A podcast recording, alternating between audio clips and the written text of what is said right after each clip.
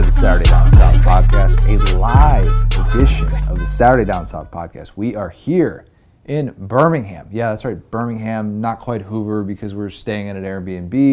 You don't need to know our exact location, but we are here live in person for like Yeah. this se- first time in since what? SEC championship, right? Oh man, feels like forever ago. It's been a long time. Jalen was still with Bama. Gosh, I still had my hair. You were crying tears of joy. I don't know why you bring that up. I made up the hair things. That Yeah. that was also made up. I wasn't crying. Yeah. Um. Okay. Saban cried too. Everyone cried. Yeah, everybody cried. It's fine. It's Christmas season. Um, Bama was not today, but there were three teams that got us started here at SEC Media Days. We had Florida, we had LSU, and we had Mizzou.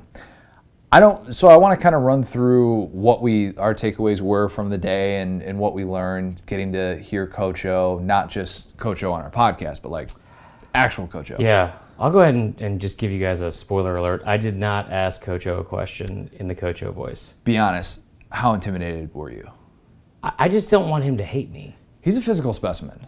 Oh yeah, yeah, without a doubt. We did though confirm that that video of him um, falling on the beach and basically eating it, trying to chase that little kid, not real, not him. Well, let's. I mean, let's not say that video of him because it was not him. Also, Joe Burrow did not take uh, too kind. I feel like. No, I, I think he took he chuckled. He definitely chuckled when I asked him about that. I, I did the I did the Lord's work. I made sure that the LSU quarterback was asked a question whether or not he had seen the video of Coach O, but he said that he he saw it, but it definitely wasn't him, and that I should ask Coach O about the Right. video. The problem was we already And by that time, Coach availability. was already gone. exactly. I'd already So, wet my pants and changed um, because I was nervous. I think I think we all were a Yeah, little bit. I, I would agree with that. Um, but it was it was good. It, was good. I mean, you did your thing again, where you asked the question without telling me first. I love doing that. It's my favorite thing. Really caught me off guard. How your your heartbeat when that happens is how high? Sixty nine. Nice. Okay. I mean, yeah, it was probably higher than that to be honest. The worst part about that whole thing was when I went to open the camera on my phone to film it and then put it on social media, it was already facing me, Oh yeah, yeah. which I like to do that on my own terms. That's not that's not what I want to what I want to first see. Let me ease into that. No, it was, uh, but I mean, I, I think that it's something that we need to do now uh, every single time is make sure that we can make you as nervous as possible Yeah. when, when I get to ask a question. Um, it was good overall, though. I, I don't think there was one big, massive story today. Um, Which I thought, like, out of all the days, it would have been today with LSU and Florida.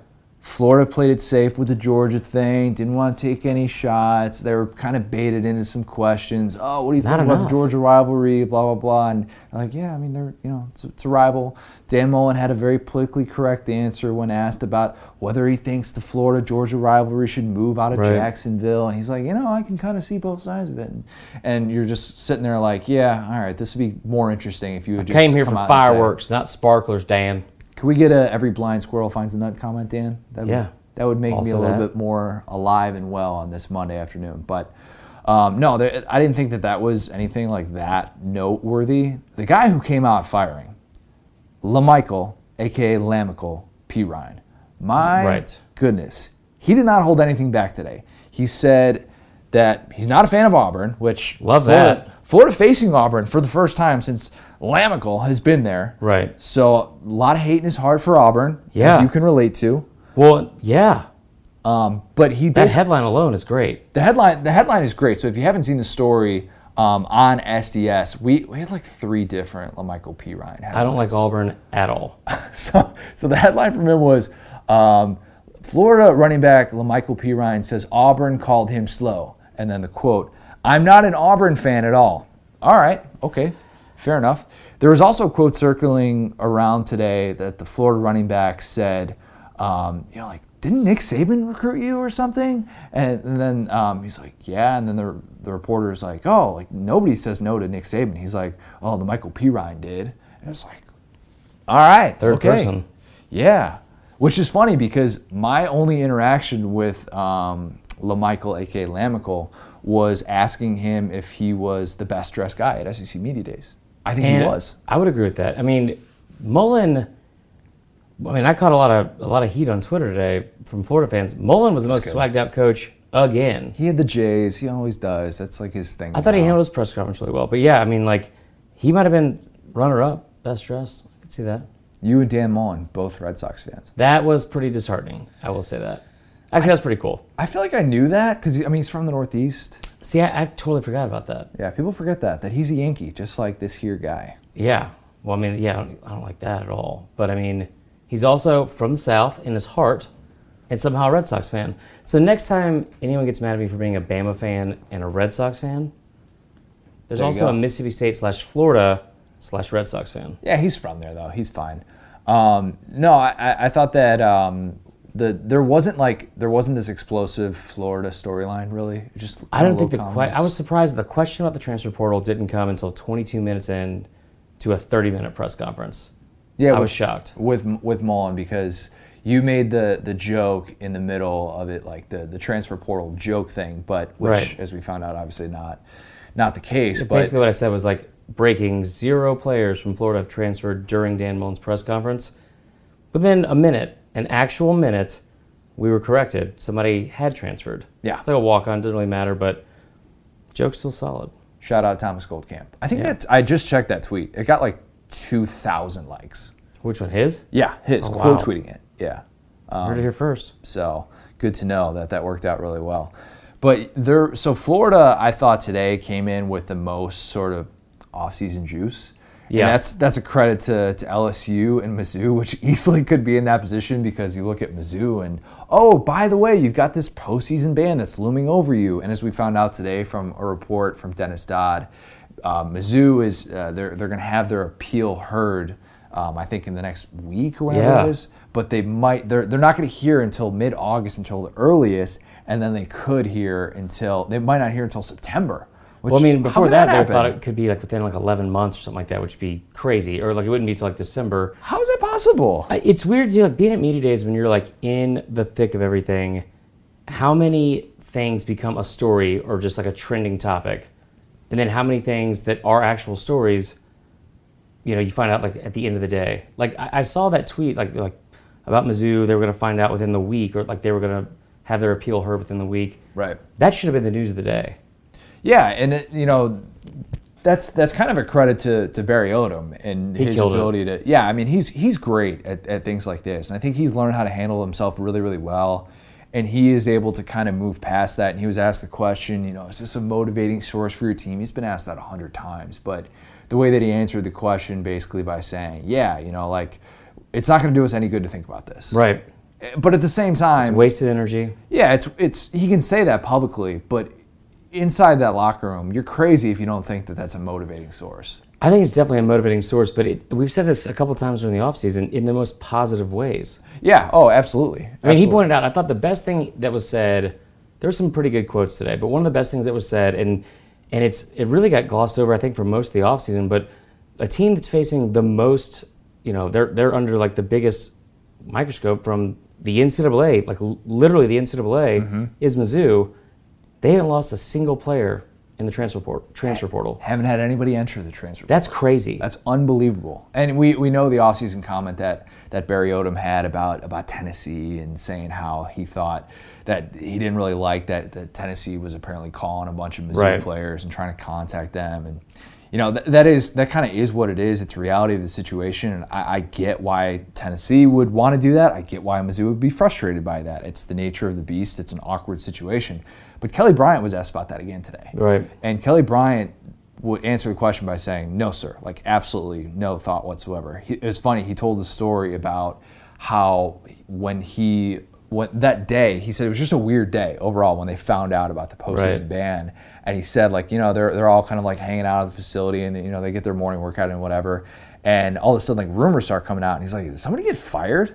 Like that was his first thought. Can you imagine? The weird thing is that if somebody had been fired, whether it's Barry Odom or Derek Dooley, that would have had a more likely chance of getting rid of, of Kelly Bryant leaving Right. than a bowl ban. Yeah, I mean, and again, we talk about that. Like the stuff with Tennessee too. When that first came out, I- don't think we necessarily understood how big of an impact the, the transfer portal is going to have on teams. So going back to like him, you know, what, what Odom said, like we focused on controlling our attitude and making absolutely zero excuses. And it's amazing that he's not only got all of his players that are returning to buy into that, but also Kelly Bryant, who could pretty much have gone anywhere. and chose Mizzou. And chose Yeah. Mizzou because he loved Derek Dooley's system. And that's Right. that's what we've we've talked about in the past. And it, as strange as it is, because Derek Dooley felt like such a what I don't want to say a, a backup option, but like kind of a He's an easy target for like a low hanging fruit joke. yeah, and, and Tennessee fans know better than anyone. It, it- it's such it's still so weird to say that as somebody who consumes SEC content to say Derek Dooley is the reason that this star quarterback wanted to go to Mizzou, and you're like, wait a minute, what? But when he explains it and he says, you know, Mizzou runs the offense that the Dallas Cowboys ran because that's what Derek Dooley was doing Right. there, and that's that's the system that he wanted to play. And he looked at Drew Lock and he looked at the type of throws that he was making to be able to say, "Are you making NFL throws?" I true story. I had an I had uh, I had an NFL agent send me a DM today asking Same. if Kelly Bryant, Yep. same same exact thing, if Kelly Bryant was going to be an NFL quarterback. Because that's all he talked about. That's that was the conversation of today. I'm not going to sit here and say, oh, just because he plays in this system, he's going to be an NFL quarterback. But like, that's Kelly Bryant needs to change the narrative. We talk about that with Jalen Right. Hurts and how he's trying to do that at Oklahoma. That's what Kelly Bryant is trying to do at Mizzou. That's why he went there to follow Derek Dooley. Right. And and then so many things that he's like are his strengths in his game, like the intermediate passing routes, like the the short to to you know like eight yards and under.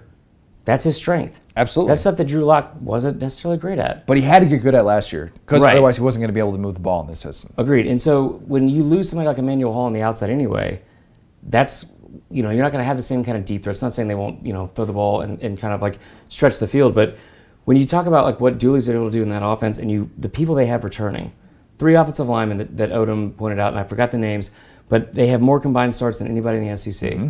Having Rountree back, who's the most underrated or overlooked running back maybe in the country. Can we say Albert O's last name? No, I, I- no absolutely not.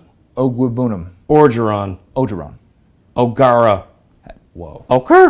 Anyway, um, the fact that Rountree, I think, no offense, he wasn't in your top 25. Whoa, we don't need to go there. He had 1,200 yards rushing last year. Probably should have been. I, I admit I beefed up on Regardless, not though, I mean, like, Rountree in there. they got a lot of talent coming back on offense. and he cited that as, an, as another reason as to why he wants to return. I think a lot of people right now are having this conversation about Kelly Bryant. Where does he rank in this this this really gr- what we feel like is a really strong group of SEC Right. quarterbacks? By the way, Greg Sankey, the first thing that he bragged about today. Yeah. we got nine SEC quarterbacks here. You better believe he's going to brag about that. Let's not forget the SEC has still not had a first round quarterback since Johnny Manziel. All of these narratives that they're trying to change that oh quarterbacks come here to die and if you're a five star recruit you can't come and be a star quarterback here. And I, I think that the SEC has moved past that and some of the changing of the systems. I think, you know, a place like LSU and Bama that have kind of changed their systems in this decade, that'll that'll that'll help them more with the recruiting of that position. But like and- and more of the development of that position. But I think that that was such a big point of pride.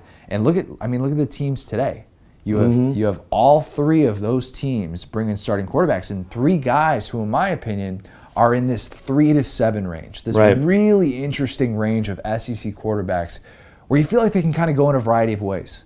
Are, is this guy going to be an NFL guy? Is this guy going to develop into this all conference player, have this great year? Because we tend to think that we have an idea with these quarterbacks. We tend to think we haven't figured out. Nobody was talking about Kyler Murray as his first round, number one overall pick last year. Dude, yeah, we've talked about it like after after the playoff.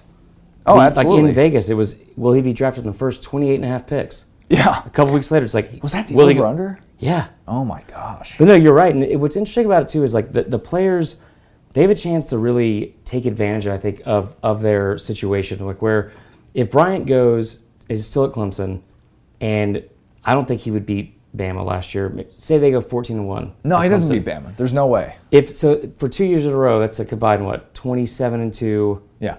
and then whatever he does this year, he is going to be labeled as a system quarterback. You know, he played weaker competition, had all this talent around him. Now he gets to kind of go make a name for himself at Mizzou and be the guy. And the same thing with Feleipe. Like Feleipe's numbers last year are so puzzling because he had 27 passing touchdowns and six picks on the year, 12 games, or actually, I guess what, 13 games. Didn't have an interception in his final five games. Right, which is huge. After post Georgia, he did not have a pick. Right. But when you look at what he did against SEC competition, he had 10 total passing touchdowns and five picks. Mm-hmm. So you go from like a 9 to 2, four and a half to 1 ratio from touchdowns, interceptions to 2 to 1. And I mean, to be fair though, that was in year one of Mullen's system. And Mullen has done really well with quarterbacks. So I think what, what Mullen said today about him buying in and believing like that he can grow in that system, Yeah. that said a lot. Feleipe was an interesting um, person to talk to today, and I spent a lot of time uh, at his area because I, I, you know, shameless plug here. I did a story on his on his baseball prospects and Throws that- 95. yeah, throws ninety. Well, he said ninety four. He corrected. I didn't me like him. So, yeah. He corrected 94. Round I, up. I asked him, I'm like, you know, there's a big difference between 95 and 94. But he hasn't picked up a baseball in five years. Yeah. And he throw and he gets up there and he throws 94. And so like I think we kind of take for granted because when we hear something like that, we're like, oh yeah, like we know this dude's got a cannon, like big deal. And Mullen even kind of poked fun at that. He's like, oh, you know, but I wouldn't want to get in the batter's box Right. because I don't think he's got any control. And then Feleipe corrected him. He's like, no, he doesn't want to get in the batter's box with me because he'd strike out. Right. And so I, I think that Feleipe, he's he's a fascinating study because he's somebody that, and we talked about tonight when we were at our top golf event, like the the event or not the event, but like the the things that make Feleipe who he is, uh, and who what makes him so special is that arm. I mean, let's Right. let's call it what it is. That hasn't changed this offseason.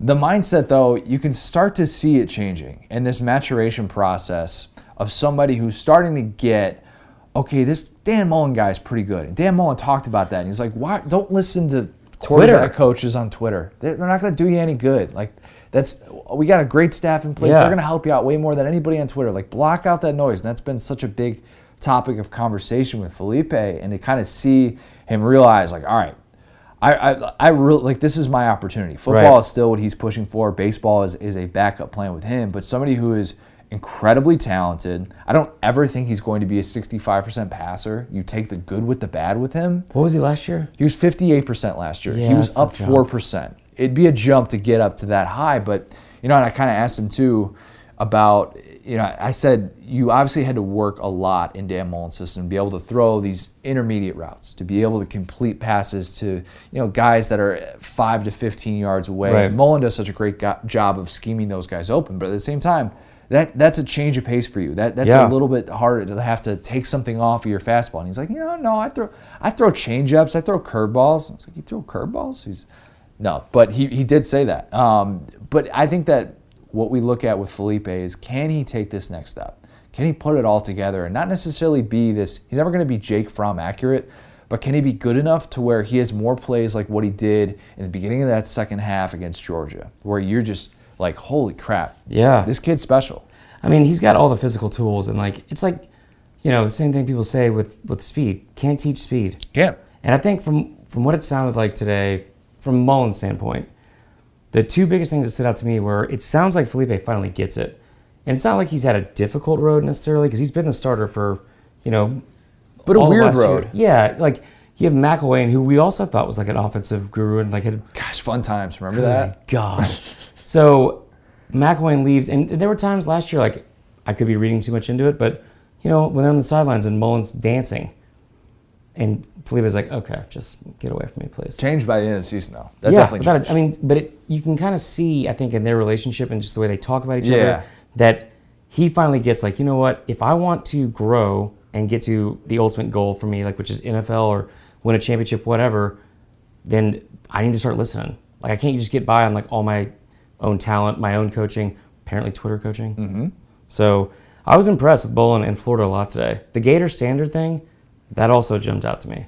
Yeah, I mean, I think Florida all around, considering we've talked about Florida and people say that we just hate on Florida all the time. Like, we can just say Florida has not had the ideal offseason for a team that won 10 games, for a team that won a New Year's Six Bowl. They haven't had the ideal offseason. I thought they had a good day today. I thought they had a great day. But here's the thing, and I'm gonna say this one more time. If your head coach comes out in a press conference in the offseason when there's nothing going on, so it can't just like, you know, get overlooked because there's nothing going on. It's talking season. Oh, it is. If he comes out and says something about Georgia players and recruits being lied to or Justin Fields leaving, or like kind of like alludes to it, and then has all of his, uh, not all of his, but several players, double digits, enter the transfer portal, that's that's an easy target, man. You put that target on your on your own back.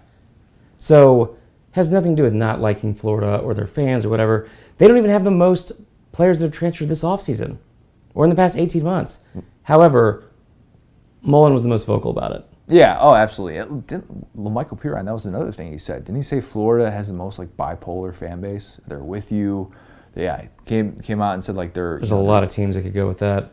Yeah, I mean, and like, you know, I'm not going to sit here and say that Florida definitely has a bipolar fan base. I think every fan base, to a certain extent, you know, when you're not winning games, they're frustrated. I think the quote was like, you know, they'll they'll they'll get frustrated with you. They'll even be mad like at the the kicker or the the equipment guy. Like it doesn't Well, I matter mean, who you are. I could agree with him on that one. Hey, everybody can be doing better when you're losing. All right. I mean, but yeah, you're right. Like it is it is odd when you have the season that they had. You're a year early. I mean, you're a year early. it kind of feels like that. And, and I was way, you know, this time last year, if you had told me Florida was going to win 10 games, they're going to win a New Year's Six Bowl, I would have said you're, you're Right. sipping the Mullen Kool Aid way too much. But, you know, as we talk about them this year, and Mullen made this a point to say it's it's difficult to get from 10 to 11 wins. That's tougher to get to, from 10 to 11 wins as opposed to 4 to 10. As weird as that sounds, and I think Mullen is kind of speaking to look, like we were not a perfect team last year. Right. And we've talked about that. We said, you know, they from a week to week standpoint, they had some consistency issues. They had weeks where they would show up like LSU and you're like, "Holy cow, like Florida is Florida's back. Florida's for real. This is what we have have been thinking that they could be in this post Urban Meyer era." And then you have games like Kentucky or you have a game like Mizzou where you just get wiped out and you're like, how is this happening in the swamp? And I think that it's still the same thing with Florida. And you know, people can hate on this all you want, but to be a team that is competing for SEC championships and the team that Mullen wants them to be, the level that he wants them to be, they still need to be a more consistent team. So I think we saw good. And that starts with Feleipe. today. It, it absolutely does. He's got to be an even killed guy. Mm-hmm. I think that's that was kind of the, one of the, the takeaways that we saw from him today. Um, so we could i mean there are there are other things that we could probably hit on and other like interesting notes interesting nuggets The LSU happened. stuff I thought was pretty. Out of all the coaches, I thought like from today, the the one that really seemed to say the most, or Coach to open up the most, was Coach O. Yep. Yeah, the uh, the comment that got our ears perked up a little bit was about Myles Brennan, the backup quarterback for LSU, who had just a, just an odd season overall last year. Was, Right. was banged up, and I, I've said repeatedly, and one of the reasons that I'm higher on the LSU offense this year is because, and why I'm higher on Joe Burrow and why I give him the benefit of the doubt is because the quarterback situation last year at LSU was horrible. You had two kids leave before the start of camp. Right. You had Myles Brennan banged up in the middle of the season. You didn't sign a quarterback in that recruiting class last year. And, Burrow's coming in with like what? How many weeks for the season? not not a whole lot of experience to be able to get with that system and, and figure things out. And the thing this year that is going to be different, you've got a healthy Myles Brennan. You've also got a heavier Myles Brennan. He's at The Slim Reaper. He, no more. At 212 all. is that, that's, a good big size. quarterback. Yeah. I mean, he's going to be able to to like actually take some SEC hits. Yeah. And that's that's the plan for him. Coach O said that he wants Myles Brennan to take significant reps this year. That means not just Be a part garbage of the time. game plan, week part of the game plan. He wants him to be thinking like he is the starter. That Right. was the way that he phrased that because. Once Joe Burrow, once Joe Burrow leaves, which it's going to be a sad day because I like Joe Burrow a little bit Yeah. more every day it's going to be Myles Brennan time. As weird as it sounds, and there's probably a little bit of semantics with the transfer portal. You don't want to have a guy like that leave, and your depth would be terrible. But it also it cultivates competition within like you know, within that that position. But I mean, yeah, that was interesting because he opened up with that. He did. Yeah, he said that right off the top too, and that that, that makes me think a little bit more that it's a little bit premeditated with some of the stuff. You have to you have to play the game with these quarterbacks now. You But- really do. What I would say about that is like this was brought up a lot when Kelly Bryant was at Clemson a couple years ago, Mm-hmm. and one of the things they were saying about his game was you didn't see his full game, like all of his talents on display, and like all of his tools utilized in that offense because they didn't have anybody behind him. That's true. Yeah, that's true. There's something to be said for that. So you can't like you know like the Syracuse game when Mm-hmm. he was kind of like banged up. I think that's kind of what what Coach O was trying to say about Joe Burrow. Like, you know, if there's nobody behind him, you can't really utilize. Can't run him 25 times a game like you did against A&M. Which uh, so I was I, I get that that whole point of like you can't really do all the things in your offense you want to do with Joe Burrow if you don't have a backup. I was shocked that him and Burrow both said what that basically meant was like Mm-hmm. we can run Joe Burrow more. Yeah. Oh, and uh, Coach O had the great comment of, you know, I think I think Joe Burrow would run through a wall if we let him. Like that's that's how and I believe Coach O, and I believe that Joe Burrow would actually do that. Yeah, I mean I, I feel like Coach O's probably run through several walls. Yeah, I mean walls walls against Coach Come on, O, Joe, ain't that hard. Come on, come Come on. on, follow me right now. But I mean, no, that that part of the offense, they have so much talent that we've talked about. We expect a lot more out of the offense this year. Top 20 offense. LSU will have a top 20 offense this In the year. That's- country? That's, my Or in the bold- one of- SEC? no, maybe top 20 in the SEC. We'll see how it goes down there. Um, that was a terrible Baton Rouge invitation. Sorry, Yeah. it's late. It's 11:50. I've been up since four in the morning, grinding, just grinding for y'all. It's a That's what long we're doing. day. Yeah, I, I We um, should have taken taken the audience through our day. yeah, we probably should have. Do you want to start Man. from the top? Well, I got up at I don't even know what time because the time zones thing's freaking me out. I hate to do the Robert California thing, but never start a story with Everyone wakes when I up. woke up. Um, rode over here. I think the first, I think Sankey went on 11:30. Yep. We pulled into the Galleria parking lot at like 10:15. Had to film some stuff, so there's never really a time to like settle in. Well, we ate Chick Fil A.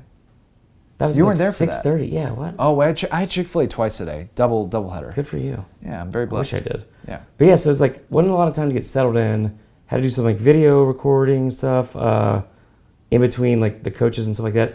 They just it was nonstop, nonstop all day, and then we didn't leave there until what like six forty five. Yeah, it was late. We we ended up staying till about 6:45 after. Um, I mean, we we had to finish up our stories. You had to finish up some social stuff. It, it was a it was definitely a long day, and this this first day, just the way that it's set up, they allow you to kind of, you know, when you're everybody's traveling and getting into town and doing all that stuff, and things don't start till late, so they end a little bit later. Right. It was it, it was different. This is my first time in Hoover though. Beautiful, huh? It's um, How about that Belk? that Belk is, is special. We walked through it like completely, all the way No, around. it. no. There was a whole other side of it, Connor. What? We took a left. To, I told you this whole damn mall is bookended by by. I'm pretty sure it's two Belks. I'm Why, sure. why do you need to double up on Belk? I don't get that. I don't, why would you not? That's a huge mall. I can kind of see why they. Yeah, that's that. fair. Um, no, I mean it's a it's a pretty cool place, Yeah, it's not bad. but it's it's just like it's a lot different than last year. Oh yeah, but we found out Greg Sankey came came in hot with a joke. Oh, we're going Oh, to Vegas man. for SEC media Day, media days next year. Everybody in the media room is like, That's- "What?" That like almost turned my entire morning around. I was I was kind of like tired from the road, and then like I said, a little bit frazzled trying to get everything set set up and situation situated. But then no, Greg Sankey is like, ah, just just just playing with you. We're we're going back to Atlanta next year, which is great. I'm looking forward to that. Atlanta's got a lot of benefits. Um, a certain co-host of mine may or may not live there. Um, I don't know why I had to speak about you like you weren't in the room. Yeah, what the hell? Sorry I'm right about here, that, man. Uh, but then we're going to Nashville in 2021. God, I hope I'm still employed. I love. Oh, if there's ever motivation for us to keep doing our jobs and to keep making our bosses proud, it's so that we can go to Nashville in 2021. Nashville's great. Nashville's awesome. I, I was kind of hoping New Orleans would get thrown in there. New Orleans would be good. That could be fun. You know, is this a, is it a hot take to say I think Nashville would be better than New Orleans? Have you ever been to New Orleans? No, So yeah, that would be a bad take. that would be a bad take. Um, either way, I mean we're excited. We're pumped. And No, Sankey had Sankey was pretty impressive. He, he I was a little bit confused when he took this the podium.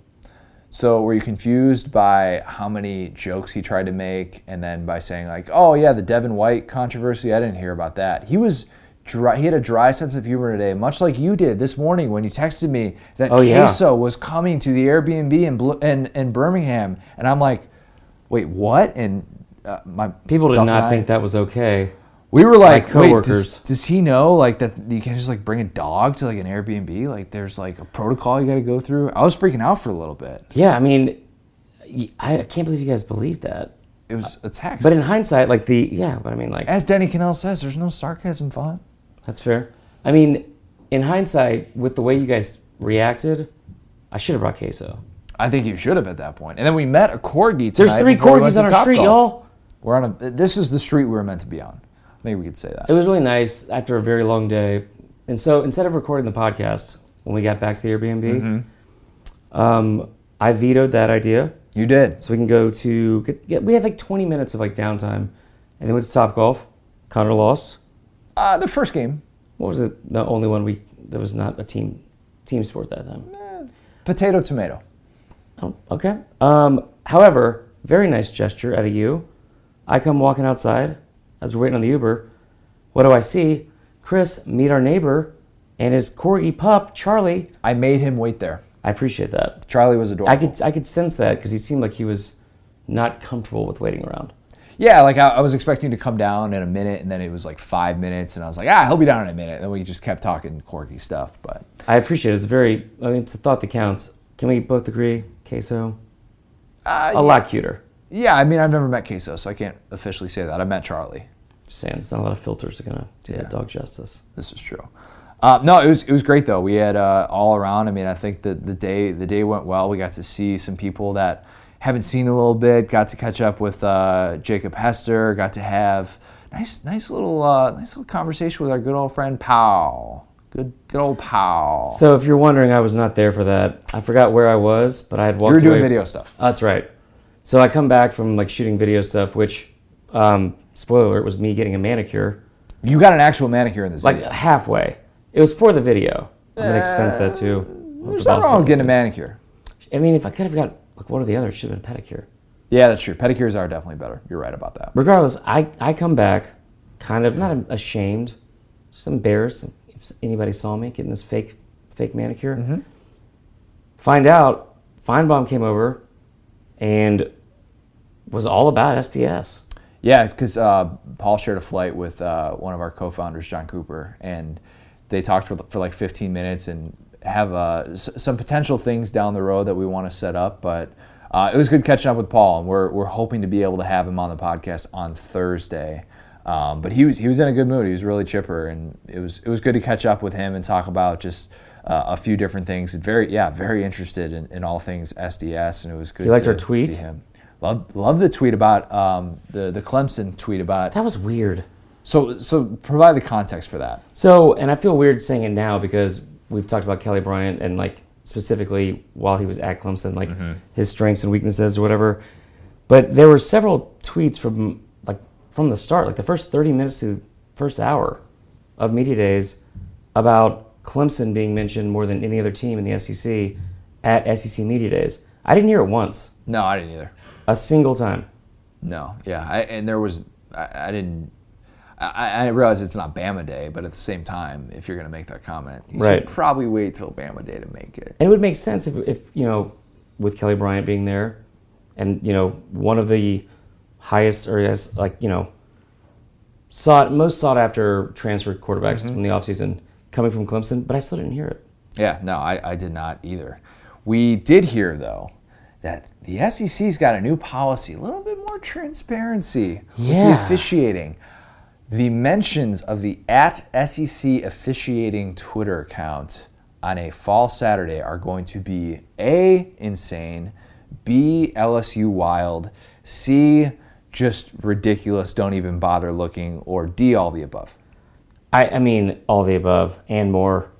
That like when he was saying that, I was like, I almost dismissed it because I was like, surely he's. Because he had made a couple jokes at that point. you know, there's like, no way that they like they, they did basically what he said was there was a, a lot of like internal review, I guess, or self evaluation You think? from SEC officiating this past offseason. Like I think they hired like people from Deloitte. Where's Deloitte? It's like a very, very prestigious company, Okay. like consulting. To Oh yeah, no, that's why that's familiar. Yeah. Okay. I actually I'm not even just saying that to like sound smarter. I, I did actually have a brain fart there and remembered consulting after you said that. but it, it was I mean I think it's consulting, I could be wrong. But Let's go with it. regardless, I thought that was pretty interesting. And then he and then he brought up the fact that like our our replay reviews were an average of ten seconds faster than the ah. national average, which whatever, sure, SEC speed, man. exactly. But when he brought up the fact that they were going to be more transparent, be more engaging with with the fan base, Let's see how how much you want to interact with that that fan on a, on a given Saturday who's cursing you out and is there's there's no there there the amount of replies to response that that ratio is going to be insane. It's going to be terrible. It's going to be like a Danny Kanell weed tweet. Yeah, I mean, but but worse. Yeah. because it's gonna be people that are actually like triggered by from their. Like, think about like how polarizing sports can be anyway. It's literally a team versus another team, Oh yeah. and then you have like any sort of I don't know controversial call or not even that controversial, but like people are gonna be everyone's an expert. I can't believe they're gonna open themselves up for this. conspiracy theory. This was a well. First of all, NFL um, the NFL officiating account on Twitter. I think they started last year, and I don't know if they've actually had success with that, but it's just a thing that they can say that they have more transparency with their officials. Right. And the SEC's policy with officiating has always been we just don't talk about it. This Yeah. is not a thing. Ross Dellenger wrote a great story about it for Sports Illustrated, and it basically talked about the need for this because it has become more and more apparent. And at the root of this, the cynical side of me says, you know what? Greg Sankey just doesn't want to look at his mentions on a fall Saturday and wants to direct them somewhere else. You gotta wonder, man, because the self evaluation, I love that because he, I mean, he mentioned it too, like the fact that he wants to us can like the conference as a whole to continuously try to get better, never rest on its laurels, but to add a Twitter account, It's to go into the belly of the move. beast, bold move. that is a bold move. but I respect it. I respect it. I want to know who's running that account.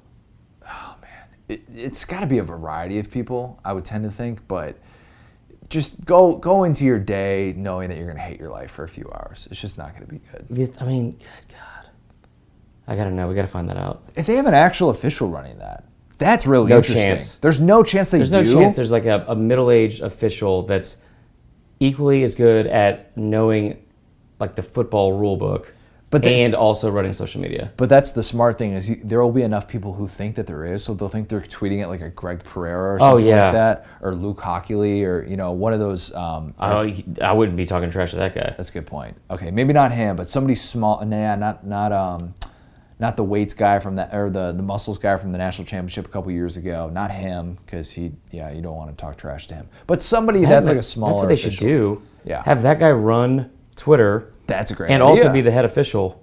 okay. This is like the Jake Laser. We should just hire Navy SEALs idea. Yeah. Yeah, that's okay. Or Coach O Or Coach O. for everything. Yeah, I'm, I'd be on board with that. So there wasn't. I don't think that there was this um, this one massive takeaway. Just a lot of little interesting things on Monday, and that could be the case on Tuesday. But what are the things that we're looking for on Tuesday? Because it's a loaded day, and we got Georgia kicking things off. We've got Ole Miss, the Land Sharks slash Rebels. We've got Tennessee, and we've got Jimbo closing things out.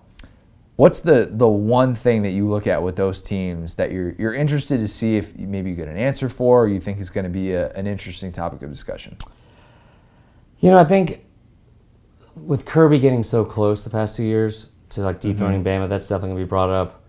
Um, Jimbo in year two, Pruitt in year two, Matt Luke in year two.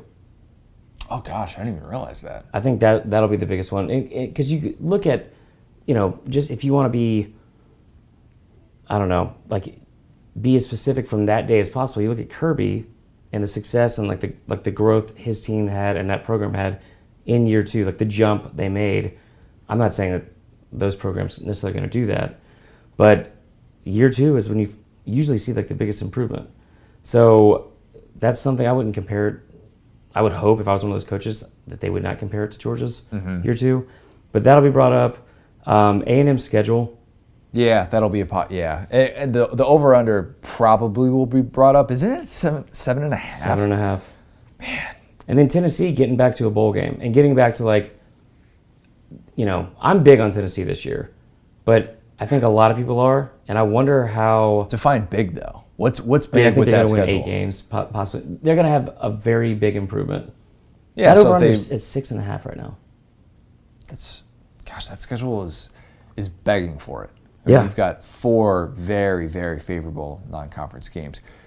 Before we move past uh, Georgia, let's do a little over under. Quick over under for you. Okay. Justin Fields questions to Kirby Smart. One. I'll set the over under at 1.5. I would say under because they have so many. Honestly, if media days was held in In Atlanta. dude, la- yeah, that's a very good point. Or like last December Mm-hmm. or something like that. It's we're far enough removed from that situation, and Georgia has so many big and great things ahead of them. Right. And there's so many other storylines. You know what I mean? Like, and that's not as much of a storyline as much as like, how about Jake Fromm, your starting quarterback, that's taking you on the cusp of you're two minutes away from of him being like a Tim Tebow type legend in the SEC, and and I mean that. So I'm sure if somebody did a double take in their car or whatever listening to this, 100% mean that. But also, you think about the recruiting class, all the guys they have coming in. You get Notre Dame at home. That could be a primetime game. That'll be a topic of discussion. But with Fromm being able to beat out Eason and Fields, I'm glad you circled back to that because I laughed when you started that because I remembered last year when Kirby was asked about what it's like having a quarterback room with Justin Fields and Jake Fromm and Jacob Eason. oh my um, God. Guy, Jacob Eason transferred to Washington months ago. That's- that was tough. And That what a tough. story to have, like, you know, Ohio State, I understand that Ryan Day is the new coach there. Washington, the Pac 12 is kind of an afterthought for a lot of people down in the Southeast. Maybe, I don't know, maybe fairly. That's fair. But regardless, you're talking about three former quarterbacks that were all Georgia, not just commits, played, suited up, had like, like you know significant playing time for besides Fields um, for the University of Georgia, and they could all be on like college football playoff level teams. I want to see that parlay. I want to see the Washington, Ohio State, Georgia. Just the, the Georgia quarterback trio parlay is an interesting one. And then let's even get Stetson Bennett's junior college or wherever he's playing in there. Let's throw them in there too. Get 10,000 to 1 odds. Um, yeah, I, I think Georgia is going to be obviously the dominant topic of discussion tomorrow. The fact that Jake Fromm is there, people might forget. As much as as long as it seems like Jake Fromm has been around, this is his first SEC media days Yeah. and we're going to get to hear from somebody who's been talked about so much over the last couple years and you know this is a still such a star-studded group you're going to see andrew thomas somebody that a lot of people are talking about as a top 10 pick maybe even a, a top 5 player in the sec He's the best lineman in the country. Best, yeah. I mean, I think he's the most consensus All-American lineman in the Right. country right now. So it'll be interesting hearing from him because you know we don't we don't hear from him as somebody that doesn't like you know we're not there in the beat on a, Right. on a typical everyday basis. And then you know J.R. Reed was there last year as well. But yeah, I think that Georgia is going to dominate the conversation, and Tennessee. I wonder how Pruitt is going to talk about his team because we talk about his bluntness and the Yeah, way yeah, that I'm he excited for that. that.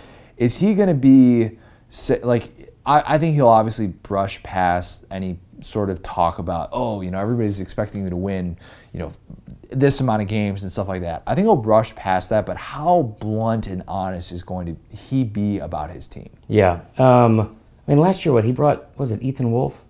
Oh yeah, who's now at Georgia? Yeah, is he really? Yeah. But he brought him and he like basically said like while he was there, he's like, you know, I didn't think he was good enough to be on the team when I first got here. Told him that. So thought he was a thought he was like a walk on or a manager or something. Yeah. Or thought he was a manager. I think that's what it was. Regardless, like I'm excited to see how blunt he's going to be because now you're getting into year two where it's like that itch sets in where it's like mm-hmm. we got to win now, and you know he wants it, and like I'm excited to see that. I'm excited to see what Jimbo has to say after his first year in the SEC. real quick on Tennessee. Actually, this doesn't have to be real quick. I'm interested in your take on this. Are you going to tell Jarrett Guarantano that he's the third best quarterback in the SEC? I'm probably not going to talk to anybody Why not? because not? I'm going to shut down emotionally like I always do. I, I think you need to make your presence felt with some of these guys and let them know because they, they, they know they hear they hear the talk and they need to know that you're the person. what worries me behind it. about that is that like I would love to converse with these guys in a setting where it's like, here, well, let's let's have a back and forth. We're gonna ask you, I don't know, You can do that. ten questions. We can do Family Feud, all that.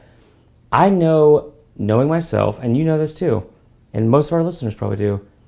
The first question, that initial hump, you know it's going to be the most awkward, voice cracking, No. uncomfortable question. Hey, Jarrett, big fan. You did Uh, stand-up comedy. You could handle yourself just fine. You've been you've performed. You've been on stage. It's the same thing. You're talking to kids who you are You think I should take the mic over tomorrow? yes, absolutely. Just do a quick 15.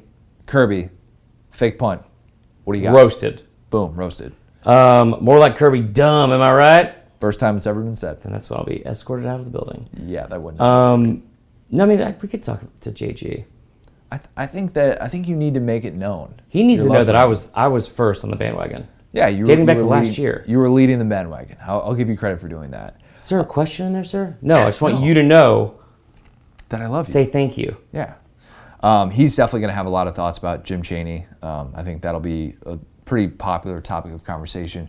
And then, yeah, Jimbo.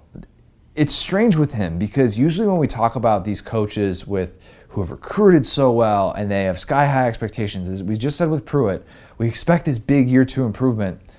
But with A&M, the schedule is really smacking him back down to earth. Dude. And it's as daunting as it is, it's going to be a little bit different because I think we're gonna get a comment. We could get a comment from Jimbo, basically saying, "I wouldn't be surprised if we improve this year, and even you know we could have a better team this year, and the wins might not necessarily show it." He might not say it in those exact words because That's he's not gonna like pour dirt on his team, but something to that effect. And I wouldn't disagree with him.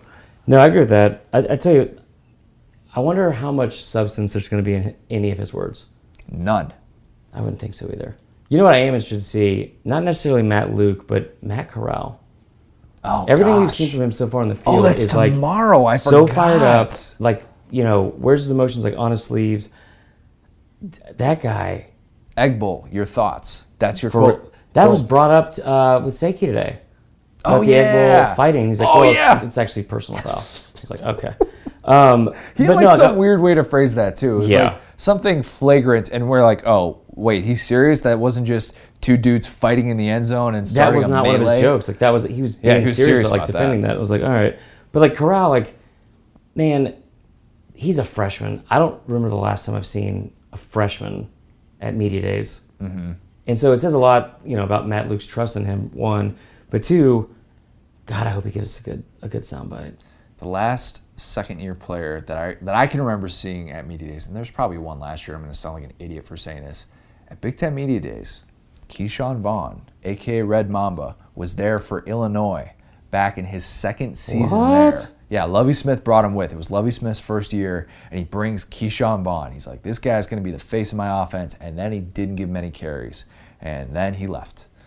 That was the end of the Ke'Shawn think Vaughn that's gonna story at Illinois. with- with that worked Mac- out better at Vandy. Yeah, for real. Yeah, that won't happen with Matt Corral. We don't No. think. I mean, I think if there's anybody tomorrow that could give us a great soundbite, it's definitely Matt Corral. Yeah, he's up there. Um, who else would be a good candidate for for a great soundbite? It, it's tough because so many of these guys we we haven't heard from. We haven't heard from in a media day setting. I think a media day setting is different. J.R. Reed was a little bit on the duller side. He dresses very very well, Yeah. but his quotes are not always like packing a big time punch. Like he did, he really did not want to get into anything second and twenty six. He was on the opposite side Yeah. of the field, so it wasn't like he was burned on that play. But I remember kind of asking about that, and he just had a very like politically correct, shut it down. I'm not going Right. to talk about this type of I, answer. I wouldn't mind asking from about his off-season fishing habits this year. Has he had any major fishing injuries? Hasn't been injured Is he so no. officially a professional fisherman? officially. It, can he be? Can he be punished by the NCAA for accepting money? Yeah, because they'll, of I mean they'll find a way. They'll find a way. Yeah, I mean, And he then you know Matt Luke, sandwich I, guess, so. I think as well. Like they have to replace so much on offense. I, I want to know what kind of command he has the room because, and I'm not saying this in a rude way to him or Ole Miss or their fans, but I feel like we don't really take him as seriously.